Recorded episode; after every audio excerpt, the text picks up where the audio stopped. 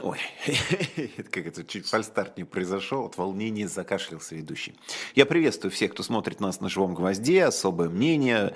В гостях у нас политолог Павел Лузин, приглашенный научный сотрудник школы Флетчера, институт, университет, простите, Тавца. Вы в нашем чате, как всегда, можете в прямом эфире задавать вопросы, свои реплики, суждения, ну и так далее. Здесь оставлять, ставить лайки прочие знаки внимания, оказывая нам, помогая нам распространять это замечательное, чудесное видео с умными умными, достойными людьми, которые исключительно у нас только и выступают на живом гвозде. Ну а если вы смотрите нас на живом гвозде не живьем, ну все те же самые реакции тоже пригодятся и чуть позже.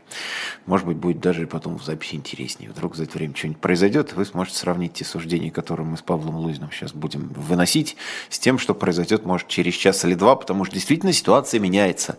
Утро началось с того 6 июня, день рождения Пушкина и день русского языка, начался с вот менее романтических вещей, с Э, подрыва. Непонятно, взрыв или это техногенная катастрофа, или что, мы сейчас даже не в этом будем разбираться, Каховская ГЭС. Вот. Но, тем не менее, с Павлом все-таки как экспертом мы хотели разбирать, конечно, не вот эти вот конкретные версии, там, кто взорвал и кому это выгодно, и даже, может быть, не тактический аспект, э, поскольку Павел все-таки еще и военный эксперт очень известный, а вот такой общеполитический аспект этой ситуации, когда э, обе стороны начинают сразу обвинять друг друга, Э, пропаганда начинает искать выгоду и уязвимые места другой пропаганды. Ну и вот как эта ситуация поворачивает, что называется, политическую ситуацию? Как вам кажется? Э, здравствуйте. Во-первых, эм, что могу сказать? Э, вообще, я, я сам пермяк, и в Перми однотипная гидроэлектростанция находится. И это гидроэлектростанция, это ну, на широкой реке, более-менее э, равнинной. Это гидроэлектростанция, это геологическое явление. Это не какой-то бетонный створ, бетонная арка, которая удерживает большой объем воды. Это насыпной э, вал земляной, на, на котором, в общем-то, построены гидросооружения. Поэтому э, вот э, разрушить геологическое явление не каким-то там, не знаю, снарядом, не сотней снарядов, э, не, не знаю, не, не, не паводком. Э, невозможно. Да, его можно разрушить только методичным э, уничтожением большим объемом взрывчатки изнутри. Поэтому, скорее всего, мы все-таки имеем дело с, с этим явлением. А, даже, ну, про, про ту же Пермь могу сказать, э, поскольку стройка велась в 50-е годы, это все рассчитывалось уже на э, нагрузку, там, не знаю, ядерной войны, ну, которая бы велась там теми методами 50-х годов, то есть бомбардировщики с атомной бомбой где-то там в районе ГЭС что-то взрывают. Поэтому я не думаю, что геологическую конструкцию, ну, который, человеческую конструкцию, ну, искусственную, но которая по сути сделана как ге- геологический объект, ее можно вот э, легко разрушить, и она могла там как-то от усталости сломаться и, и, и рухнуть. Э, поэтому здесь, э, скорее всего, кто контролировал э, станцию, да, тот и несет за нее ответственность. Станцию, насколько я понимаю, контролировали российские войска.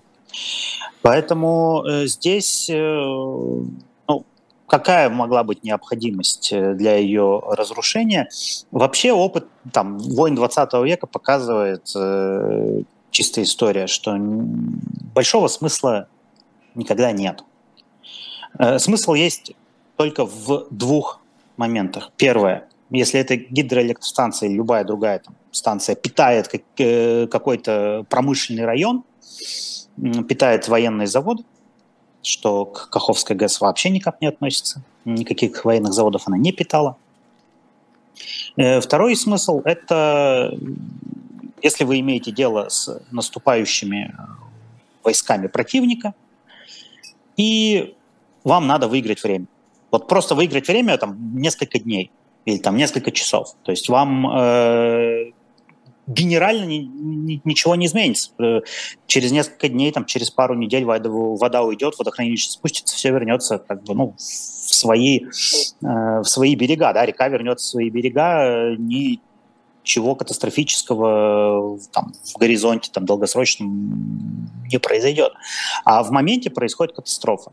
Э, учитывая, что украинские войска, насколько я понимаю, не, не проводили в этот момент никакой там, не знаю, операции по форсированию э, Днепра, то смысла в подрыве ни, никакого не было. Я думаю, тут больше, знаете, такое э, от, от бессилия, может быть. Да, как, э, когда утрачен контроль над причинно-следственными связями, над, над обстановкой, э, общий политический контроль в значительной степени утрачен, то надо делать хоть что-то. Знаете, вот на одном телеканале, который, не знаю, мне кажется, сейчас уже не транслируют в России, Discovery, да, э, там была э, цикл шоу таких «Выжить любой ценой». И был там такой выживальщик Биар Грилс, да, который учил, что когда вы попадаете в экстренную ситуацию, вы делаете хоть что-то, не сидите без дела, потому что вы, скорее всего, умрете. Вот э, они делают хоть что-то, не задумываясь уже особо о последствиях, так э, экспериментируя на ходу. Большого смысла нет. А, но, тем не менее, о, политической, о политических последствиях возможных. Ну, например, сейчас говорят о том, что это вот один из таких знаков, замораживающих конфликт. Ну, то есть срывается контрнаступление, а, Украины нет больше возможности быстро, оперативно разворачивать свои войска. Ну как, вот так вот, так интерпретируют в том числе. А, Россия закрепляется на одном берегу, Украина остается на другом берегу, тоже там каким-то образом закрепляется. И вот сохраняется статус-кво, который сейчас плюс-минус в течение последних месяцев, потому что ну, взятие Бахмута не имело такой стратегического значения, больше действительно морально-психологическое. И то на фоне Белгорода, и вот сейчас Каховской ГЭС уже про взятие Бахмута забыли благополучно. Уже двумя другими волнами информационными накрыто. Вот. А сейчас как бы замораживается конфликт, потому что, ну вот, как бы уравниваются силы, плюс еще силы природы вмешиваются, и все. Можем мы вот так вот интерпретировать эту ситуацию? Ну, это как какое-то, опять же, сиюминутное э, сиюминутная пропагандистская вербальная интервенция, будем, будем, будем так говорить. Э, почему? Потому что, опять же, я не знаю, там, какие планы у украинской стороны. Я не понимаю, э, как э, надо проводить наступление. Да? Меня этому никто никогда не учил, потому что я всегда занимался именно политическими аспектами военного строительства и экономическими аспектами там, военной промышленности и так далее. Э, можно проводить наступление с левого берега на правый. Нельзя ли его проводить? Нужно его проводить? Готовилось ли оно? Я не знаю. И это не интересно. Э, мне, ну, точнее, мне это интересно по-человечески, но мне не интересно это анализировать, потому что у меня нет методологии э, для анализа. Но что я знаю, потому что я в школе географию не прогуливал, э, это то, что река через неделю, две, три, она вернется в свое нормальное, естественное состояние. Там не будет водохранилища. А все, что ниже по течению, ну, у реки есть русло, она туда, туда и вернется. Водохранилище спустится, будет стандартная обычная река, как она на картах нарисована.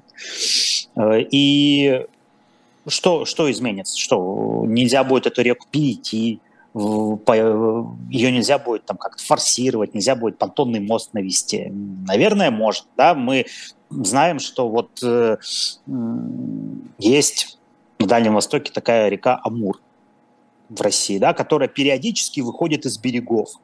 Э, вот в когда в 2010 или в 2012 году, в 2012 году было большое, или в 2013, э, сейчас уже не помню, 10 лет уже, да, больше прошло, было большое наводнение. Там э, смывало дамбы, там соединилось озеро Хумми с рекой, с руслом реки. И стихия. Но что в итоге? В итоге все вернулось на круги своя, да, река вернулась в свое русло, все, все мосты на месте оказались, то, что размыло, там дамбы какие-то, все это было восстановлено. Как бы жизнь, жизнь вернулась э, в свой, ну, в свое обычное состояние. Поэтому здесь будет, э, здесь будет ровно то же самое уже в горизонте нескольких недель. И ничего генерально это не изменит.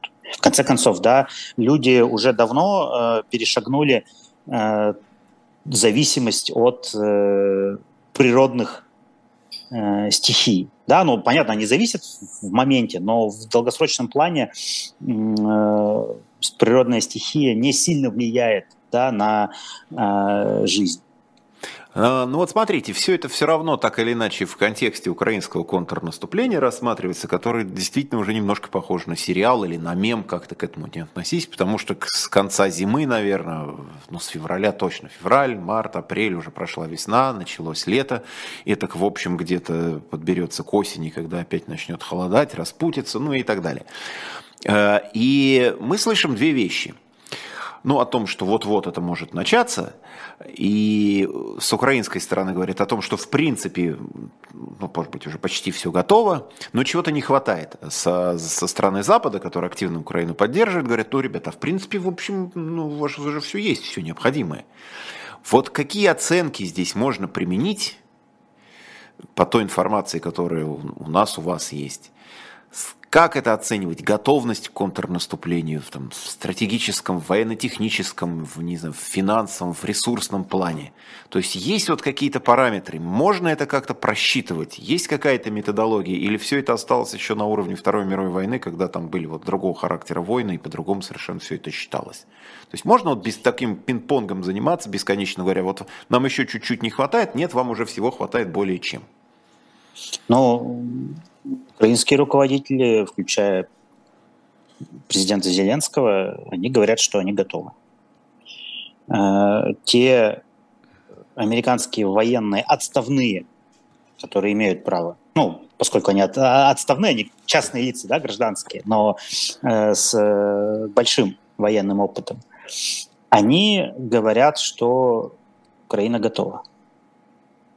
Они по-разному могут там оценивать кто-то более оптимистично, кто-то чуть менее оптимистично, э, так скажем, прогнозируемые результаты э, наступления. Но все сходятся на том, что э, по, по его итогам положение российских войск на территории Украины ухудшится. Вот так вот, если говорить. Э, поэтому здесь э, я могу только вот э, сослаться на мнение людей, которые в планировании военных операций чего-то понимают, в отличие от меня, который больше понимает, вот, что с армией происходит, как с институтом, как идет там комплектование, как идет снабжение вот, и так далее. Вот как раз о комплектовании. В Украине мобилизация фактически с первого дня. А в России мобилизация была первая, вот та вот самая знаменитая первая волна в конце сентября, которая там продлилась какое-то время, официальная мобилизация не заканчивалась. Но разговоры о том, что вот нужна вторая волна или там, или вообще всеобщая мобилизация, они как возникают, так и затухают. В общем, этого не произошло. А, с этой точки зрения, как мы можем сейчас относить, как-то соотнести силы сторон? Коль скоро в Украине, конечно, население меньше почти в три раза, но и мобилизация всеобщая. А в России одна прошла волна мобилизации, но и в России ресурс людской, соответственно, больше, больше в три раза. Как это, как это сказалось, как это уравняло, может быть, или не уравняло шансы сторон? Много вот говорили есть, просто об, о да. серьезном перевесе Украины в живой силе в ну, на каком-то там этапе, когда были э, были существенные территориальные возвраты, я бы так это назвал. Вот, а вот сейчас... есть э, такой теоретик э, американский э, международных отношений Джон Мершаймер. Его очень любит российская власть. Вот Джон Мершаймер, он к школе реализма относится, вот он там тоже меряет там, демографические ресурсы и прочее, прочее. Я категорически э, с э, таким подходом не согласен, потому что э, это примитивный реализм. Потому что, понимаете, масса людей, она имеет значение только в организационной структуре. И в данном случае мы видим две разные организационные структуры. Есть украинская, есть российская. Вот украинская армия, она провела через зону АТО, антитеррористической операции на Донбассе, 600 тысяч человек это с 2014 вот, вот, года. Вот те 8 лет, да, это к разговору, как да. пресловутый вопрос, где вы были 8 лет. И кто да, чем занимался? 600 тысяч человек. Э, это не значит, что они там воевали все.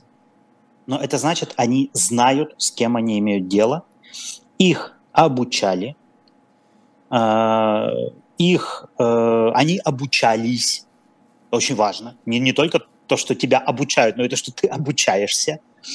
Их обучали, их обучали не только свои офицеры, инструкторы, их обучали американские, например, инструкторы все эти 8 лет.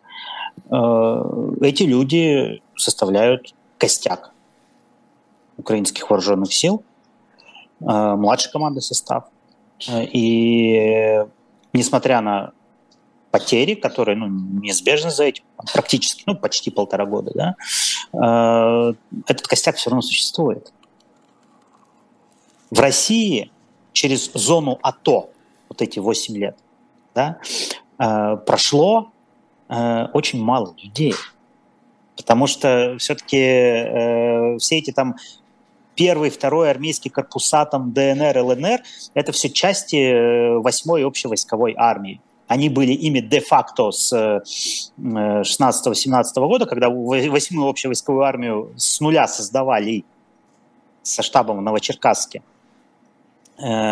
И ну, до этого там просто подчинение было более разрозненное. Вот э, восьмая общевойсковая армия все-таки это не вся российская армия.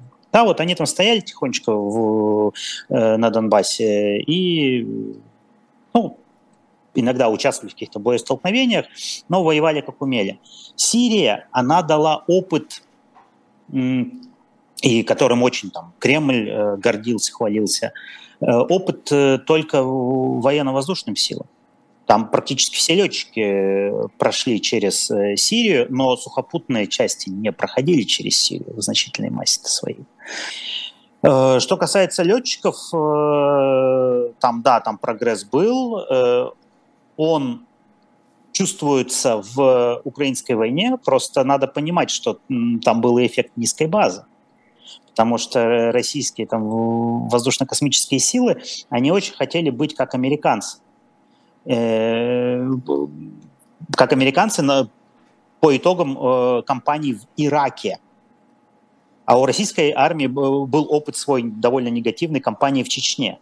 Так вот, э, по количеству там, боевых вылетов э, самолета, часов в воздухе и так далее, и так далее, э, российская армия примерно э, начала действовать, ну, как вот американцы в Ираке в 91 году, ну, с поправкой на меньшее совершенство вооружений, но и близко не дотянуло до уровня до уровня Ирака 2003, да, вот той, той компании. Поэтому э, здесь прогресс был. А за 8 лет, я говорю, Украина готовила сухопутную армию, а Россия, она ну, не, не была готова. Кроме того, значительная масса тех, кто Э, так или иначе имел опыт там 2014 года, там 15 ну, когда интенсивные были бои, там опыт Сирии, они уже из армии уволились.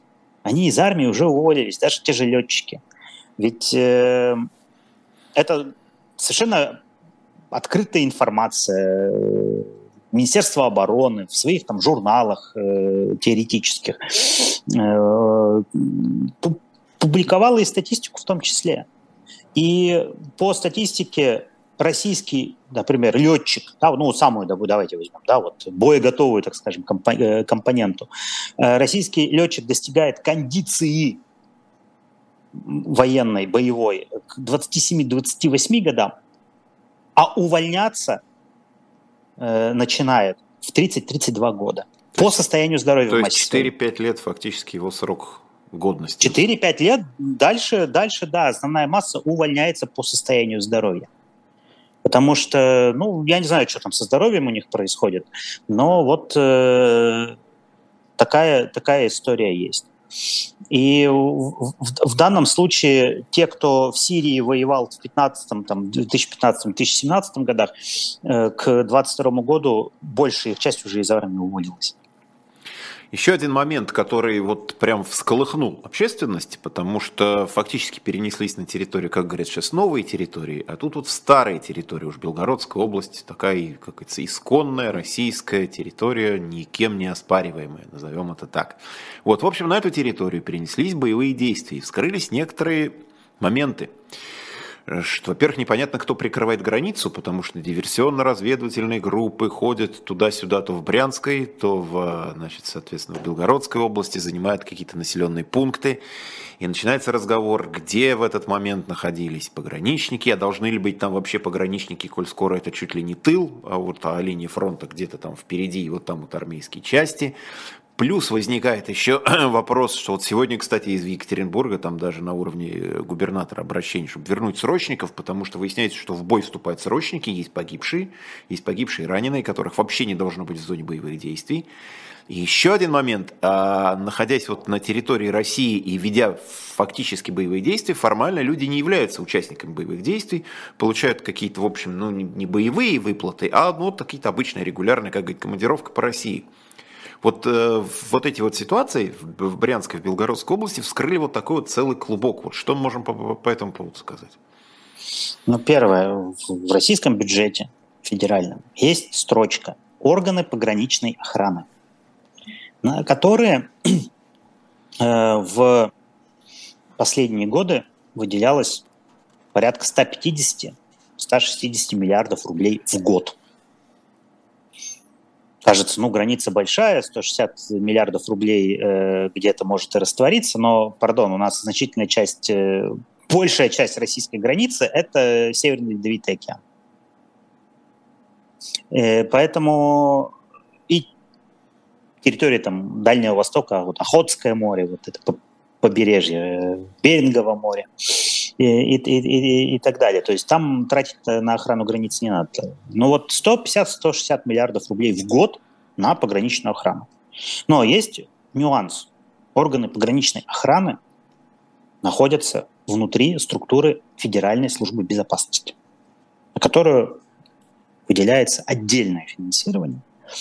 Поэтому, когда губернатор Белгородской области предъявляет претензии а он предъявлял претензии Министерству обороны за неохрану границ, надо понимать, что э, губернатор Белгородской области должен предъявлять претензии ФСБ. Но сейчас э, предъявлять претензии Министерства обороны модно, да, их там с осени 22 года кто только не предъявлял. А ФСБ э, предъявлять претензии страшно. Поэтому... Это хороший, между Белгород... модно и страшно хороший люфт такой. Ну да, Две да, такие да, краски да. именно, да, в ситуации. Да, да. Э, вот э, надо смотреть, да, на что деньги. Э, вот, вот эти десятки, да, ну, пол, пол, полторы сотни миллиардов рублей, на что они, собственно говоря, выделялись, да, и почему эти деньги где-то растворяются. Нужны ли они вообще? Нужны ли эти органы пограничной охраны, собственно говоря? Ведь э, количество людей, которые ставят штампики в паспорте нам на вылет там, или на выезд из страны, или на въезд в страну, э, оно не, не может быть большим. Да? Они там, несколько сотен человек на, на, на всю страну и достаточно. А, вот, а чем занимались все остальные? за эти полторы сотни миллиардов рублей. Вот. Что касается срочников э, и всех этих э, нюансов, там тоже надо смотреть, а что у нас э, включено вот сейчас по состоянию да, на июнь 2023 года в э, зону боевых действий или в зону проведения вот этой вот э, специальной военной операции. Э, Белгородская область, по-моему, все-таки она там не включена. Поэтому срочников совершенно э, спокойно отправляют в командировку по России. Официально у нас срочники в военной операции не участвуют, хотя они могут участвовать, да, по положению о военной службе от 1999 года срочники могут привлекаться к ведению боевых действий э, и внутри России, и за пределами России после четырехмесячной подготовки. Э, это, это официально, да, но кремлевское решение политическое было, что срочники не будут привлекаться к ведению боевых действий. Ну вот они и направляются в зоны, где формально, юридически, да, у нас же в Кремле легисты сидят потенциальные, да, эм, которые любят вот на, на, на каждый чих иметь бумажку. Вот э, по бумагам э, это не относится к э, зоне боевых действий. Соответственно, это могут находиться срочники. То, что они погибли, ну, или там были ранены, я думаю, это все будет решаться в индивидуальном порядке, там на уровне губернаторов, может, какие-то выплаты, выплаты будут и так далее. Но пока Кремль не готов э, совершить политический шаг и сказать, что у нас вот э, срочники будут привлекаться к ведению боевых действий. Хотя это, это исключать нельзя, э, совершенно, ну, это слон в комнате, да, его невозможно не замечать. Это так или иначе весенний призыв 22 года, осенний призыв 22 года, ну, в армию порядка там 200 тысяч человек попало. Ну, в разные виды рода войск, но все равно там сколько-то десятков тысяч в сухопутных войсках существует, да, и в разных там подразделениях. Э, их можно, естественно, привлекать к ведению боевых действий, просто пока нет политического решения. Пока политическое решение такое, что э, как в 16 веке где-нибудь в Швейцарии торговля кровью идет. Да, бедные э, слои населения поставляют своих мужей, братьев, сыновей на войну, взамен они получают э, выплаты, э, могут там гасить кредиты. Ну, опять же, в прошлом разговоре с вами я когда-то говорил, что там выплаты не все получают не сразу и не всегда, но так или иначе вроде что-то здесь э, налаживается. Ну и сейчас э, везунчиком среди вот этих вот мобилизованных считается не тот, кто там, сидит где-нибудь тихонечко в окопе в тылу и получает там свои 170 или там 190 тысяч рублей в месяц. А счастливчиком считается тот, кто получил ранение, сохранил руки-ноги и с э, тремя миллионами рублей э, списывается на гражданку. Вот э, такая вот русская рулетка. Поэтому ну, это, слушайте, это как, да. он как вот было, если смерть то мгновенная, но это как бы не тот случай, да, если ран небольшой, то есть с руками, с ногами, с деньгами, раненый. Да, да, да. Потому, комиссовался потому что... и пришел уже с деньгами, как получается такая инвестиция. Цинично, да, но мертв, мертвому счастья мало от 7 миллионов, которые получат там жена и дети. А, и когда они там еще получат тело, там приедет, не приедет, э, ну, через какое-то время оно, наверное, приедет. Но, в общем, мертвому счастья мало. Просто зарплата это там 170-190 тысяч. Э, кажется, вау, у человека было там 30-40 условно, у кого-то, может, даже и меньше, там где-то в провинции. А тут 170, но надо понимать, что там огромная масса кредитной закредитованности, есть они гасят свои кредиты, там, потребительские, автокредиты, они гасят кредиты родителей, э, там, братьев, э, сестер и так далее, и так далее. В общем-то, от этих денег у них ничего не остается. А, ну, мобилизованные долго все равно не проводят э, э, на войне, многие гибнут или там что-то с ними происходит.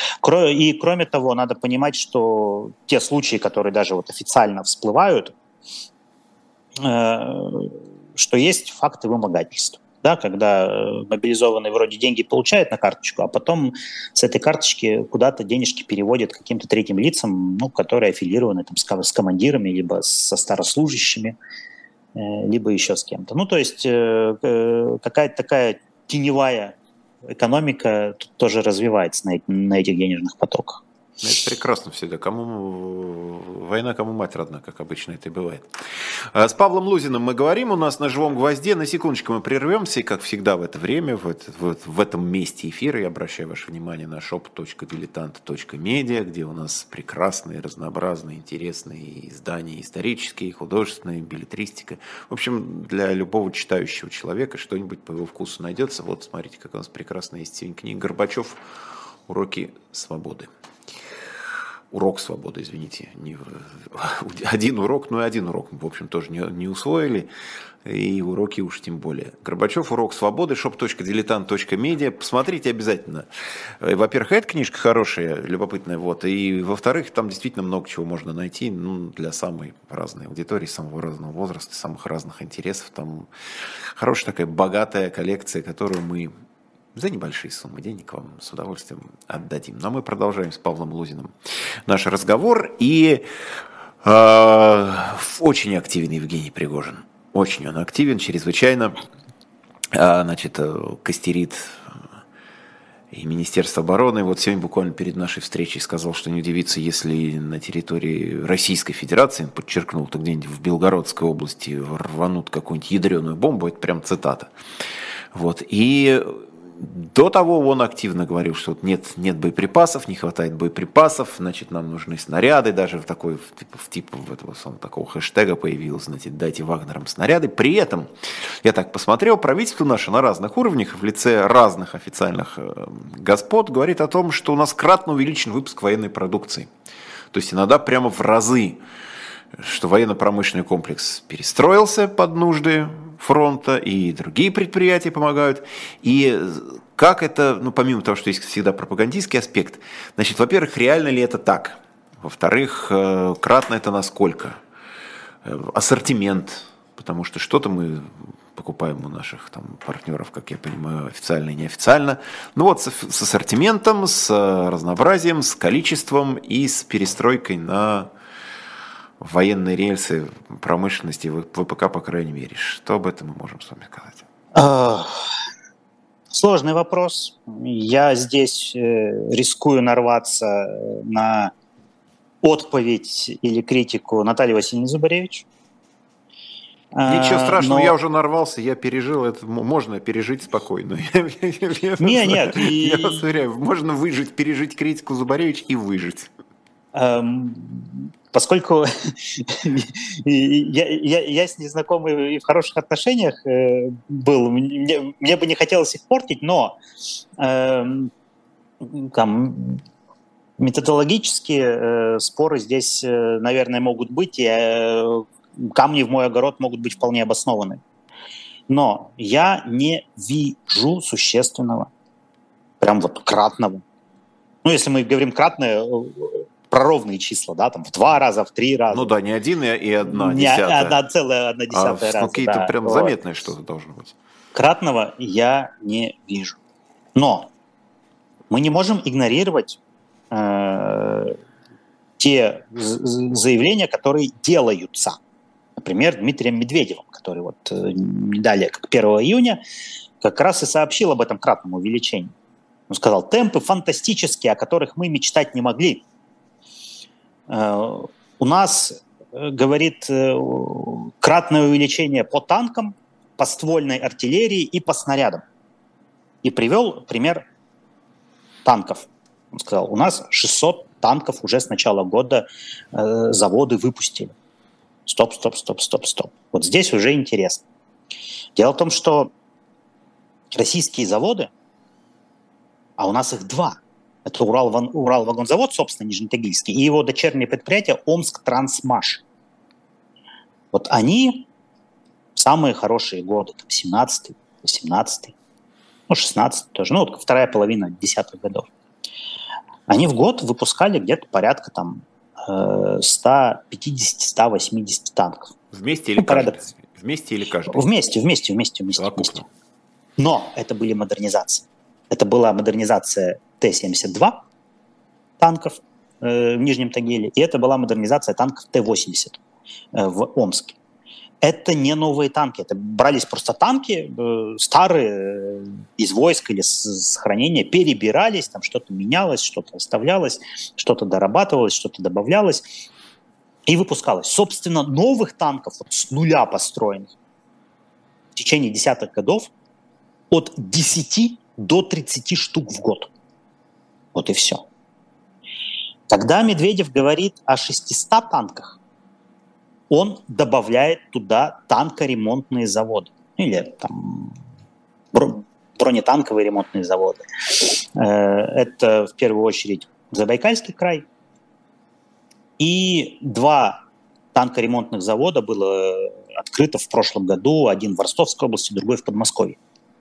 Плюс есть э, так называемые полевые э, ремонтные заводы, но это, по сути, мастерские, э, через которые, тыловые мастерские, через которые тоже там подбитые танки проходят, там сломавшиеся танки проходят и, и, и, и так далее, и так далее. Вот, допустим, в Забайкальском крае, по-моему, 105-й, по, вот нумерацию могу немножко напутать, по-моему, 105-й вот он, завод, он всю жизнь занимался модернизацией танков Т-62 ремонтом, модернизацией танков Т-62. Танки Т-62 официально сняты с вооружения э, российской армии в 2010 году. Но в 2022 году их вернули на вооружение. Э, и вот эти танки проходят через этот завод. У него мощность годовая порядка 200 машин. А он их не производит. Он берет существующие машины, там перебирает, что-то ремонтирует и так далее. И так далее. Эм, то есть э, Уралвагонзавод, Нижний Тагил плюс Омск, вот э, Забайкальский край, плюс два бронетанковых ремонтных завода вот в Ростовской области и в Подмосковье, плюс э, танкоремонтные вот эти мастерские слэш-заводы. Может 600 танков э, быть? Может быть. Но это не выпуск новых танков, правильно? Э, кроме того, мы вот видели, опять же, история пока не очень мне понятная, расследование, да, газеты Никей японской о том, что Россия вроде как пытается выкупить там какие-то э, комплектующие, там прицелы и так далее, там, э, которые она поставляла в Индию и в Мьянму, выкупить обратно. Об этом как раз хотел спросить вас, да. Прям, а. кстати, с этими, с этими темами же сопрягается, да.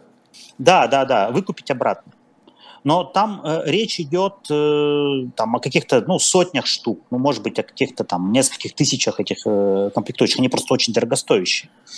Это говорит о чем? Это говорит о том, что ну, надо менять, да, надо менять на действующих танках э, оставшихся эти ком- компоненты. Э, надо нам танках, которые берутся с баз хранения, ставить эти компоненты. Поэтому, видите, чудес, чудес не бывает. Чудес не бывает.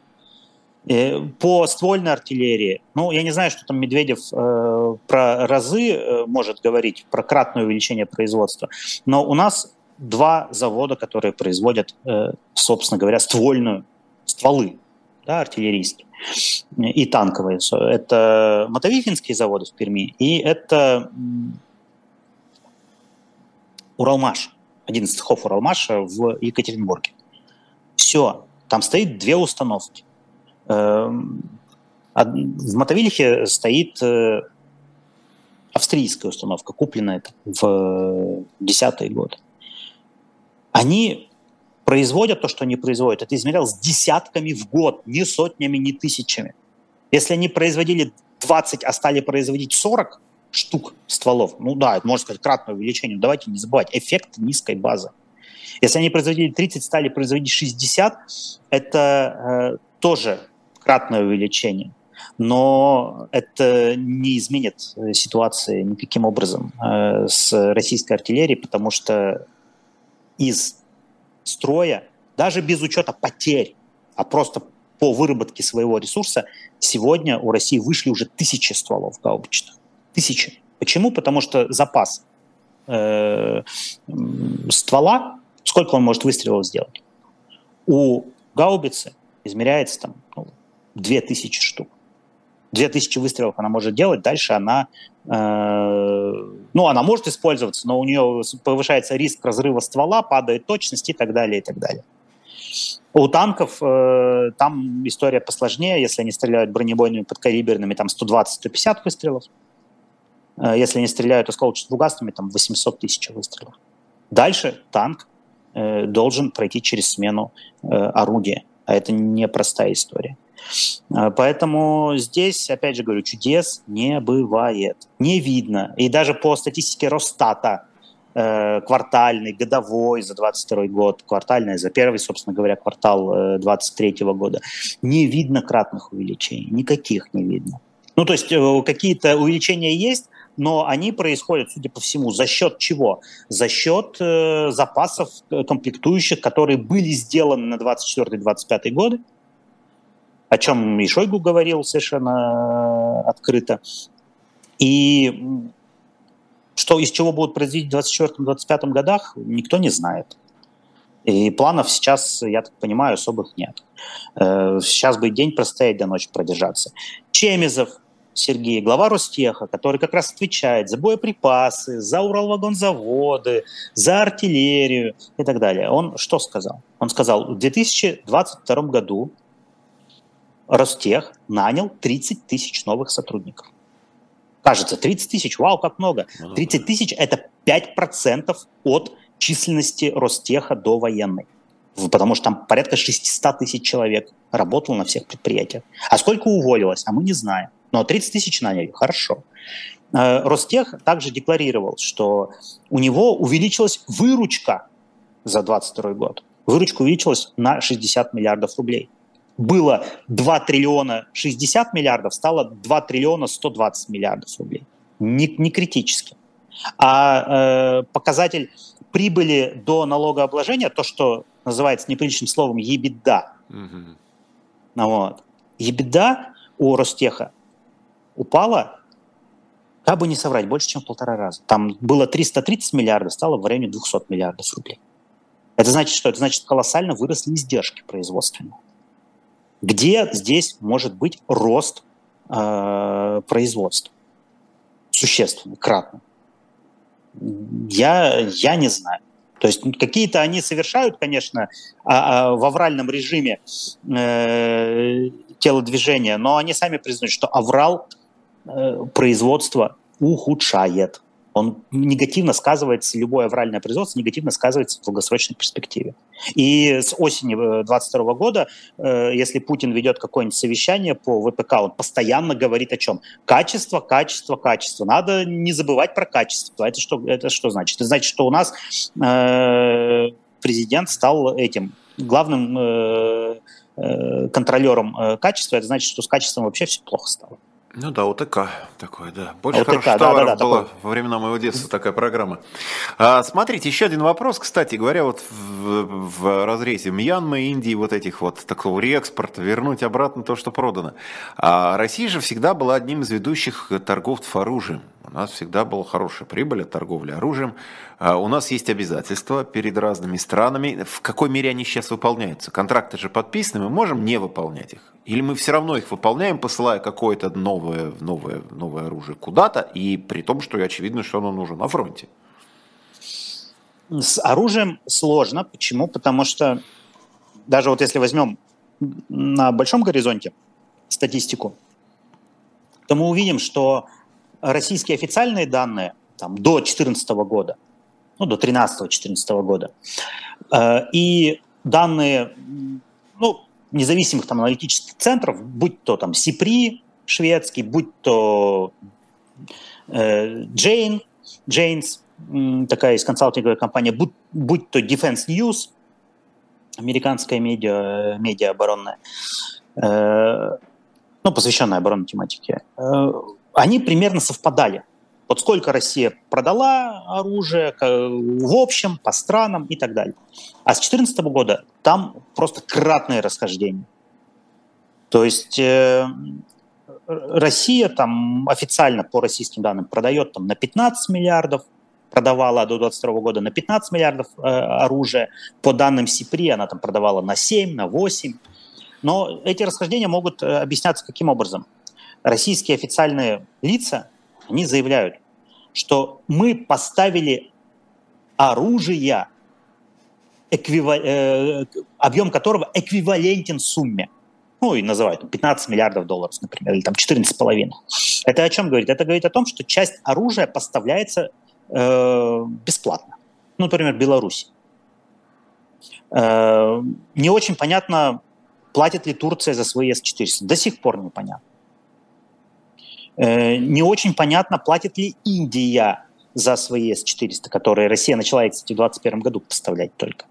Э, потому что там по условиям контракта, который номинирован вообще-то в рублях, контракт 2018 года номинирован в рублях, э, Индия должна начать основные выплаты, на какой-то аванс вроде как проплатила, но основные выплаты должна начать после 2024 года, когда будет завершена поставка.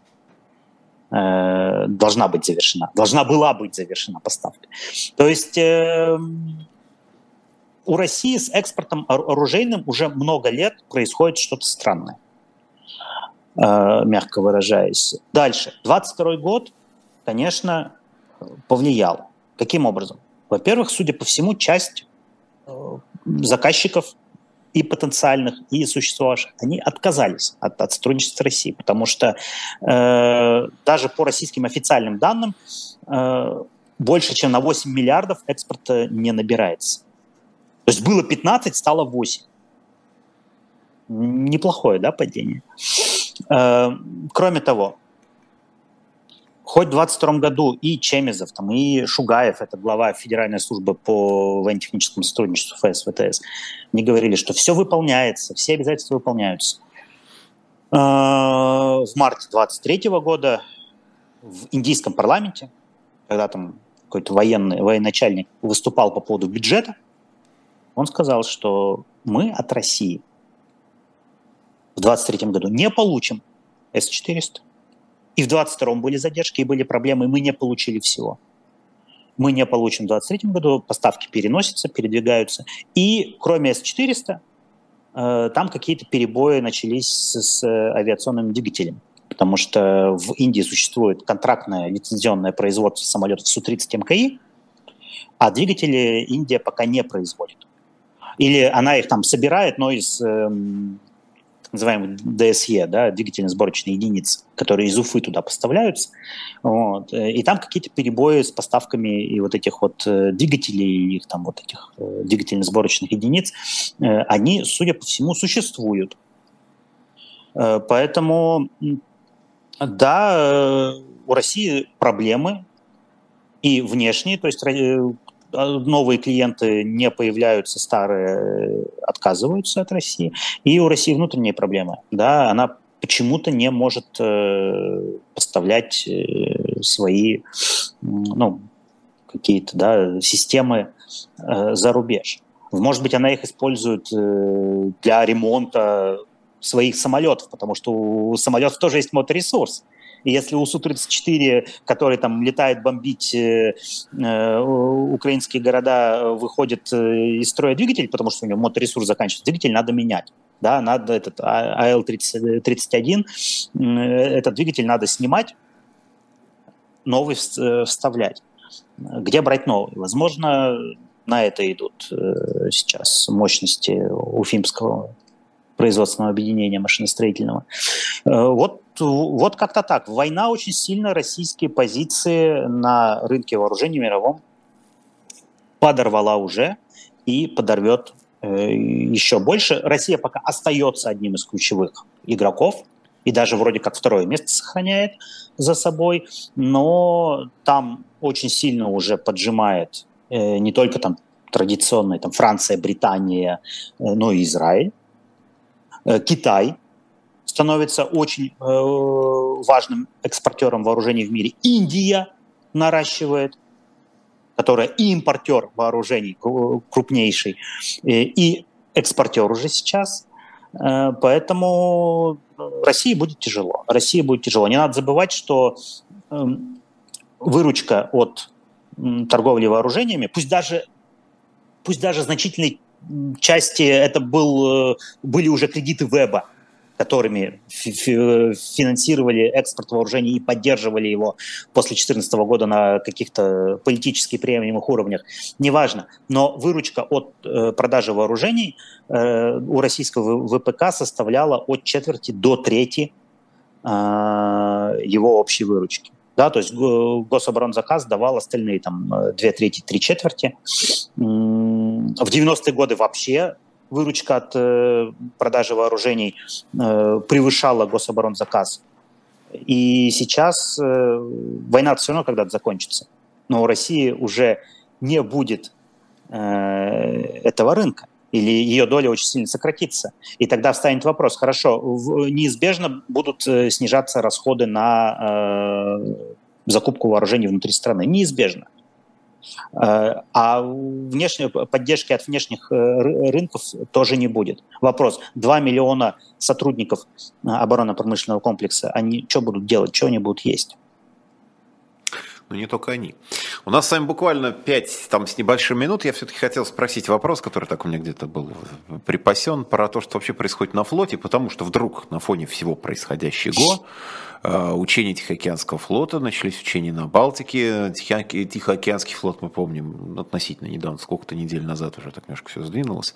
Там была внезапная проверка, в результате которой прям по ходу дела оказался на пенсии командующий флотом, там тоже поменялось руководство. А что это вообще такое?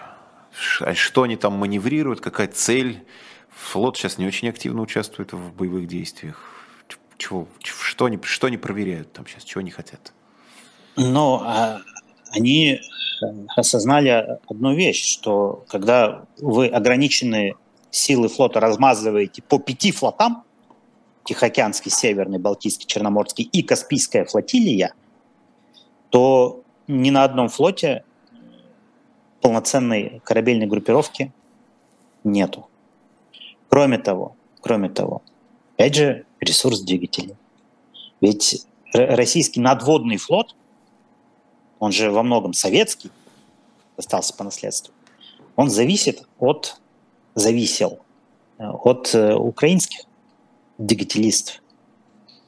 Э, украинских, украинских двигателистов нет уже с 2014 года, а ресурс э, двигателей расходовался.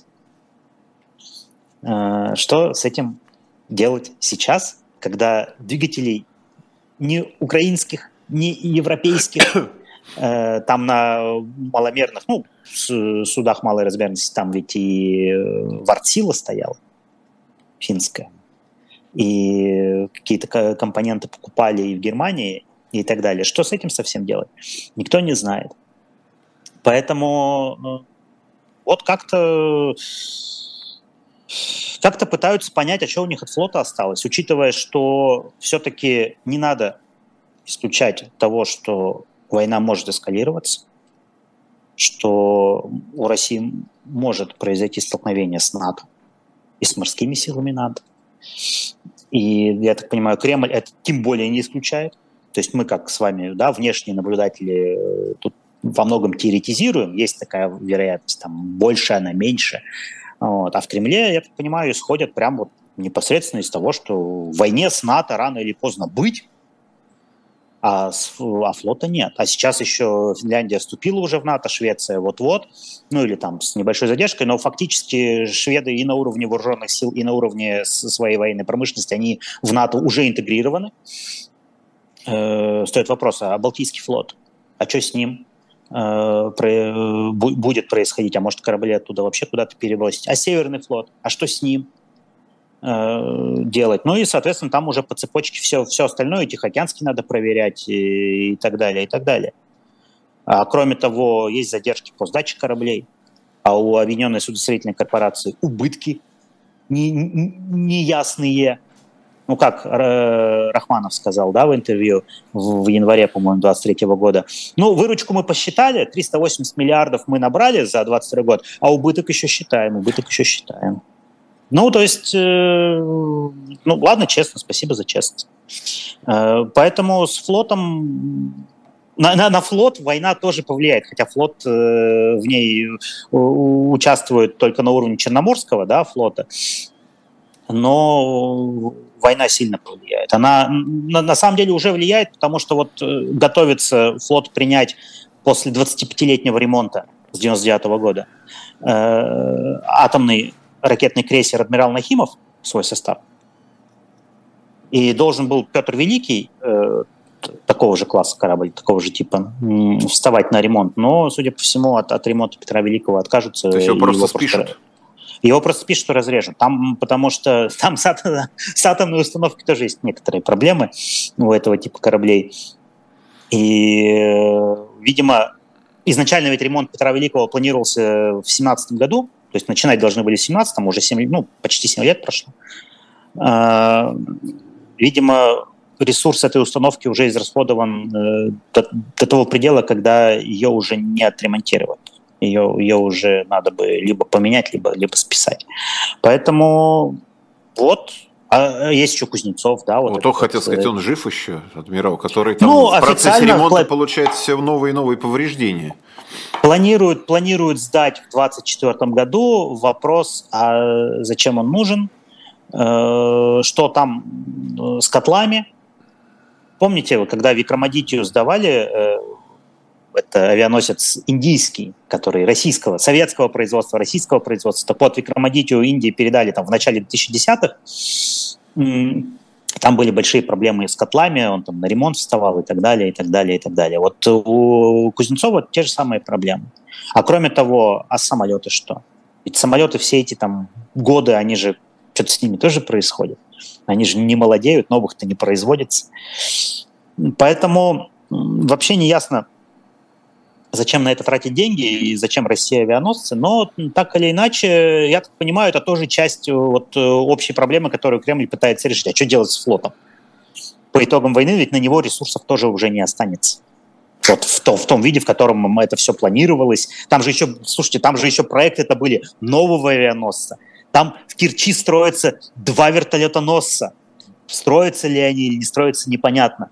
Э, там же проект атомного эсминца «Лидер», э, атомного ракетного эсминца «Лидер». То есть э, и, и это все ведь потребляет просто десятки миллиардов рублей просто на неокры только. Не говоря о том, что производство будет стоить сотни миллиардов рублей. Поэтому вот они бегают, проверяют боеготовность, потому что понимают, что у них в запасе только те корабли, которые есть, и, и, и те выходят из строя постепенно. Других не будет. Ну что ж, я благодарю вас за этот разговор. Павел Лузин у нас с вами был а, в особом мнении на живом гвозде, политолог, приглашенный научный сотрудник школы Флетчера, университета Тавца. Павел, спасибо вам еще раз. Ну, я надеюсь, до скорого. Спасибо до, вам. До скорой встречи. Всего доброго. Все, спасибо всем, да. кто нас смотрел. Ставьте лайки, распространяйте, комментируйте, ну и так далее. Вы сами все знаете. Еще раз счастливо.